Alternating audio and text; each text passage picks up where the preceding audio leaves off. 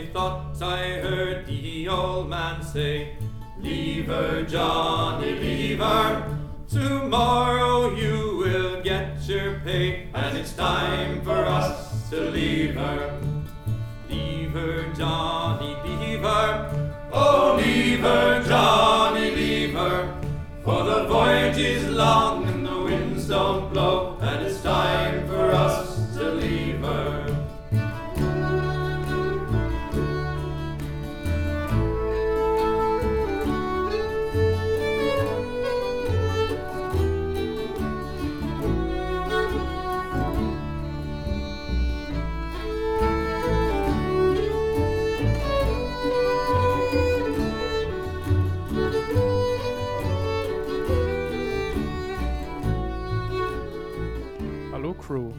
herzlich willkommen zum Podcast Piraten, die Geschichte des goldenen Zeitalters. Wir reden heute über die Entdeckung Amerikas durch Kolumbus. Hierzu muss ich allerdings ein paar Kleinigkeiten klarstellen. Nach heutiger Forschung wird es als gegeben angesehen, dass Kolumbus nicht der erste Mensch war, der Amerika neben den Ureinwohnern betreten hat. Er war nicht mal der erste Europäer. Schon zwischen 875 und 1000 nach Christus bereisten die Skandinavier, bei uns heute Wikinger genannt, die heutige kanadische Küste und besiedelten diese ebenfalls. Der Einfachheit und Verständlichkeit wegen werden wir hier und heute trotzdem über Kolumbus sprechen. Falls ihr Interesse an den belegten und auch an den ungesicherten Berichten der Entdeckung habt, lasst es mich wissen. Kurz noch am Rande. Der Begriff die Entdeckung Amerikas wird heute eher kritisch betrachtet. Dieser Begriff bezieht sich nämlich ausschließlich auf die europäische Perspektive und die Sichtweise der dort bereits lebenden Völker, die Amerika ja nicht erst entdecken mussten, wird vollkommen ignoriert. Die mexikanische Regierung gab schon 1984 nach Beratung durch eine nationale Historikerkommission eine Erklärung heraus, in der sie eine Revision der Begriffe Entdeckung und Eroberung Amerikas verlangte, weil diese Begriffe nur die Europäer als Handelnde, die indigene Bevölkerung hingegen als passiv Erleidende darstellten. Stattdessen wurde der Begriff zu Deutsch Zusammenprall bzw. Begegnung der Kulturen empfohlen. Seit den frühen 90er Jahren haben Historiker die Entdeckung zunehmend durch den Begriff Begegnung ersetzt. Dieser wird als neutraler angesehen und impliziert, anders als die im Begriff Entdeckung angedeutete Subjekt-Objekt-Beziehung, eine Wechselwirkung. Nun allerdings zum Thema. Wir schreiben das 15. Jahrhundert. Die Renaissance in Europa ist voll im Gange. Waren wie asiatische Gewürze, Seide und zum Beispiel Parfüm aus dem Kaiserreich China und Indien sind äußerst begehrt und werden in Europa zum Teil mit Gold aufgewogen. Das Geschäft mit diesen Gütern verhilft vielen Herstellern, Händlern und natürlich auch Ländern zu unermesslichem Reichtum. Damals war sowas wie ein Direktvertrieb, wie wir ihn heute kennen, nicht bekannt und überhaupt nicht umsetzbar, da alle Güter über den Landweg transportiert werden mussten und dadurch viele Grenzen überschritten und, wie heute auch noch üblich, Zölle abgetreten werden mussten. Und zwar an jeder überschrittenen Grenze. Alle Handelswege führten damals über Konstantinopel, das heutige Istanbul. Hier musste eine Meerenge, der Bosporus, von rund einem Kilometer überquert werden. Es gab damals keinen besseren und schnelleren Weg, um nach Europa zu gelangen. Das heißt, wer Konstantinopel hält, verdient mit, und zwar beachtlich. Unter anderem deswegen eroberten die Osmanen 1453 Konstantinopel und machten den Transport am Bosporus zu einer ihrer großen Einnahmequellen. Gleichzeitig wurden immer mehr Karawanen überfallen und immer weniger Waren kamen überhaupt in Europa an. Hier fürchteten die Reichen der alten Welt, ihren Luxus einbüßen zu müssen. Also wurde jetzt ein neuer Weg gesucht, um in den fernen Osten zu gelangen. Es war auch zu diesem Zeitpunkt, wir reden hier vom Ende des 15. Jahrhunderts, das erste Mal möglich, so weite Schiffsreisen zu unternehmen. Die Schiffstechnik machte in den letzten Jahren ungeahnte Fortschritte und hatte jetzt ein hochseefestes Schiff im Angebot, das für damalige Verhältnisse wie ein Raumschiff gewirkt haben muss. Wir reden hier von Karavellen, zweimastige Schiffe mit relativ geringem Tiefgang, 20 bis 25 Metern Länge, einer Tragfähigkeit von 32 bis knapp 50 Tonnen und 20 Mann Besatzung. Also schickten die Könige von Spanien und Portugal nun Entdecker los, um einen Seeweg nach Indien zu finden. Expedition nach Expedition wird losgeschickt, um die Westküste von Afrika entlang zu segeln und einen Weg nach Indien zu finden. Lange Zeit ohne wirkliche Erfolge. Bis schließlich der Portugieser Bartolomeo Dias 1488 als erster die Südspitze des Kontinents entdeckt und ab diesem Zeitpunkt guter Hoffnung ist, endlich einen Seeweg nach Indien gefunden zu haben. Deswegen heißt die Südspitze im heutigen Südafrika immer noch das Kap der guten Hoffnung. Diese Nachricht erreichte auch Kolumbus, der zu diesem Zeitpunkt in Portugal lebte und schon seit Jahren verzweifelt nach Unterstützung für seine Atlantikfahrt gen Westen suchte. Kolumbus entdeckte für sich früh die Idee einer Westroute nach Ostasien, die schon auf Aristoteles, den griechischen Gelehrten, zurückging. Dieser hatte bereits vor Christus Geburt behauptet, man könne den Ozean zwischen den Säulen des Herakles, dem heutigen Gibraltar und Asien innerhalb weniger Tage überqueren. Andere Gelehrte, die zur selben Zeit wie Kolumbus lebten, teilten diese Meinung ebenfalls. Schon 1474 hatte er in zwei Briefen mit Paolo dal Pozzo Toscanelli über seinen Plan korrespondiert und von diesem Zustimmung und eine Kopie von seiner Weltkarte erhalten. Er schreibt im zweiten Brief des Toscanelli zum Westkurs nach Quinsay in China: Zitat: Der genannte Weg ist nicht nur möglich, sondern wahr und sicher. Des Weiteren besaß Kolumbus eine mit Anmerkungen ausgeschmückte Abschrift des Reiseberichts von Marco Polo. Kolumbus hatte auf seinen Reisen in den Norden, wie zum Beispiel nach England, möglicherweise schon von Fahrten der Wikinger nach Nordamerika gehört. Indizien für das Vorhandensein einer Landmasse westlich von Europa gab es ebenfalls einige. Nach Stürmen wurden fremde bearbeitete Hölzer, fremde Pflanzen und sogar zwei fremdartige Leichen mit unbekanntem Aussehen entdeckt. Die Kugelgestalt der Erde, die die Voraussetzung für Kolumbus Plan war, wurde auch von Wissenschaft und Kirche weitläufig anerkannt. Das größte Problem an der Umsetzung seines Plans waren die großen Entfernungen. Seit der Antike und dem griechischen Gelehrten Ptolemäus nahm man allgemein an, dass die bewohnte Welt 180 Grad der Erdbreite annahm und die anderen 180 Grad noch unentdeckt seien. Daily dagegen kalkulierte die eurasische Landmasse mit 225 Grad Ausdehnung, was Kolumbus ebenfalls annahm und erreichte damit, auch durch Fehlkalkulation der Entfernung der Längengrade, gerade einmal eine Entfernung von 4500 Kilometer, wodurch er später fälschlich annahm, dass die entdeckten Inseln der Karibik zu den vorgelagerten Inseln Chinas zählten. Zur Durchführung der Expedition fehlten Kolumbus allerdings die Mittel und Unterstützung eines Staatsoberhaupts bzw. Staates. Ohne Rückhalt eines Staates war auch kein privater Geldgeber bereit, eine so große und teure Expedition zu unterstützen, weshalb er ab 1484 den spanischen und portugiesischen Königinnen und Königen seine detailliert ausgearbeiteten Pläne vorstellte.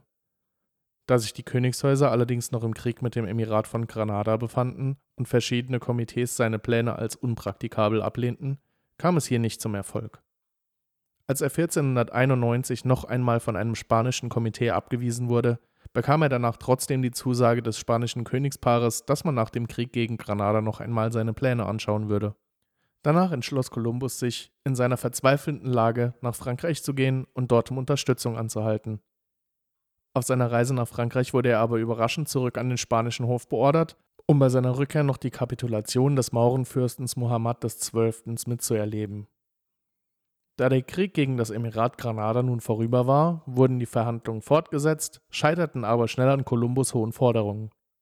Er beanspruchte für sich den erblichen Titel eines Admirals des Ozeans und des Vizekönigs über die von ihm entdeckten Gebiete. Zudem verlangte er, zu einem Zehntel an den zu erwartenden Einnahmen wertvoller Metalle beteiligt zu werden. Als diese Bedingungen abgelehnt wurden, machte er sich erneut auf den Weg nach Frankreich, das ihm, seiner Behauptung zufolge ein besseres Angebot gemacht hatte. Auf Drängen des Schatzmeisters und weiterer Personen am Hof entschied sich die Königin, die Forderung schlussendlich doch anzunehmen. Ein ausgesandter Eilbote holte Kolumbus knapp zehn Kilometer vor Granada wieder zurück. Am 17. April 1492 wurde schließlich die Kapitulation von Santa Fe unterzeichnet, ein Vertrag zwischen den Monarchen und Kolumbus über eine Expedition. Der Vertrag sicherte Kolumbus im Gegenzug für das Bringen von Gold und Gewürzen 10% der Profite aus dem Verkauf der Güter, Statthalterschaft über die gefundenen Ländereien und den Titel Admiral der Weltmeere zu und bestimmte, dass Kolumbus für die Krone von Kastilien einen westlichen Seeweg nach Ostasien suchen sollte. Jetzt war es endlich soweit. Die Krone steht hinter ihm und unterstützt ihn mit zwei Millionen Maravedis, bei solchen Summen werde ich immer interessiert und habe mich mal schlau gemacht, wie viel Geld das in heutiger Kaufkraft wohl wäre. Aus alten Rechnungsdokumenten der spanischen Krone geht hervor, dass ein Schiffsoffizier des Kolumbus eine monatliche Heuer von 2000 Maravedis bekam, ein einfacher Matrose 1000. Die Kaufkraft eines Maravedis lag zu dieser Zeit somit bei ca. 1 bis 2 Euro. Nun kommen wir zu dem Teil, den wahrscheinlich die meisten unter euch interessieren wird. Der Überfahrt und ersten Begegnung mit der vermeintlich bekannten Erdmasse Asiens. Die 24 Meter lange, dreimastige Karacke Santa Maria, das Flaggschiff der Flotte, auf dem sich auch Kolumbus befand, sowie den zwei Karavellen Nina und Pinta stach am 3. August 1492 in See. Um kurz darauf auf den Kanaren eine einmonatige Reparaturpause einzulegen. Das Steuerrad der Pinta brach und die Nina war mit ihrem alten Segeltyp einfach zu langsam und hielt die anderen beiden Schiffe auf. Danach ging es ab dem 6. September 1492 aber wieder weiter. Mehrmals während dieser Reise bestand die Gefahr der Meuterei von Matrosen und Intrigen des Kapitäns der Pinta. Die Reise ins Ungewisse schürte, auch noch aus Sicht von heute, große Angst unter den Beteiligten. Für die Seeleute noch unbekannte Naturschauspiele wie Rauchwolken des aktiven Vulkans Teide auf Teneriffa wurden als schlechte Omen interpretiert, von Tag zu Tag wurde das Ausbleiben von Küste immer unheimlicher. Mit der Zeit wurde die Lage noch kritischer, da die Kompassnadel immer weiter vom berechnenden Norden abweichte. Dass der magnetische Norden nicht mit dem geografischen übereinstimmt, war noch nicht bekannt. Diesem Umstand geschuldet, dachten immer mehr Seemänner, dass die Grundgesetze der Natur hier wohl nicht mehr wirksam sind, was mit dem gewaltsamen Umkehren nach Europa endete. Wäre da nicht Kolumbus gewesen, der behauptete, gerade einen Vogel gesehen zu haben und diese sich nicht weiter wie 100 Meilen von der Küste entfernten. Diesen Vogel sah zwar sonst niemand, die Matrosen ließen sich schließlich aber trotzdem davon überzeugen. Am 12. Oktober war es dann endlich soweit. Sie erreichten eine Insel, der er den Namen San Salvador gab. Wie man im Bordbuch seiner ersten Reise nachlesen kann, glaubte Kolumbus sich damals südlich von Zipango aufzuhalten. Er wollte auf direktem Wege nach Westen die Stadt Quinsay an der Ostküste Chinas erreichen und schrieb: Zitat Dort werde ich dem großen Khan die Briefe eurer Majestät überreichen, um eine Antwort ersuchen und damit zurückkehren. Auf der Weiterfahrt entdeckte Kolumbus ebenfalls Kuba und Hispaniola, die größten Inseln der Antillen. Vor Hispaniola, wo Kolumbus vom König Guacanagari empfangen wurde, lief die Santa Maria an Weihnachten auf Grund auf.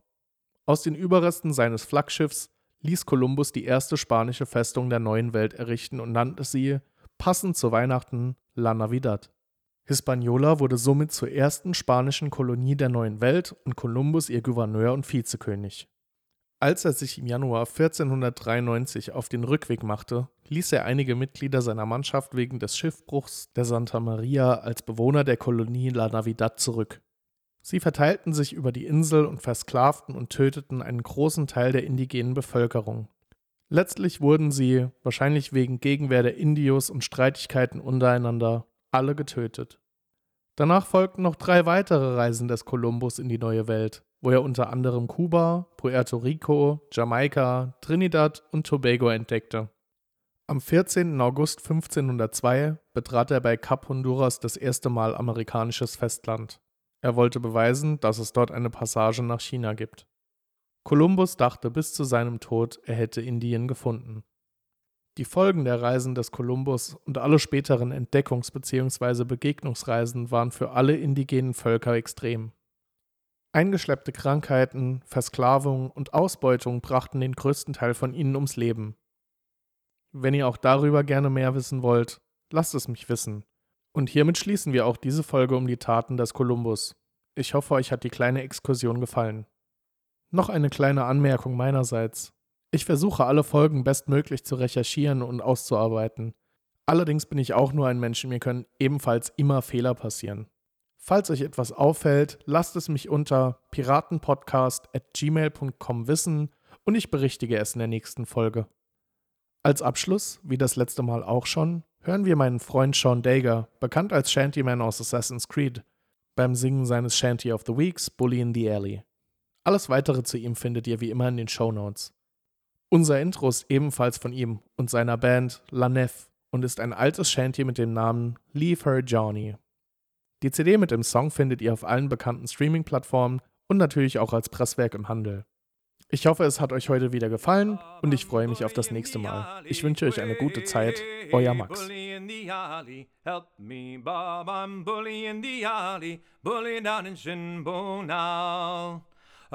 Up to the anchor and way, bully in the alley. I bars the door and I walked right in, bully down in Shinbo now.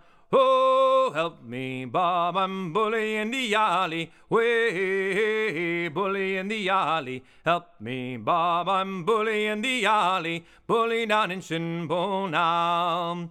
There was Sally that I loved so dearly. Way, bully in the alley. Sally got well nigh almost nearly. Bully down in Shinbo now. So help me, Bob, I'm bully in the alley. Way, bully in the alley. Help me, Bob, I'm bully in the alley. Bully down in Shinbo now. Sally could dance and Sally could spin. Way, bully in the alley. I bought her rum and I bought her gin.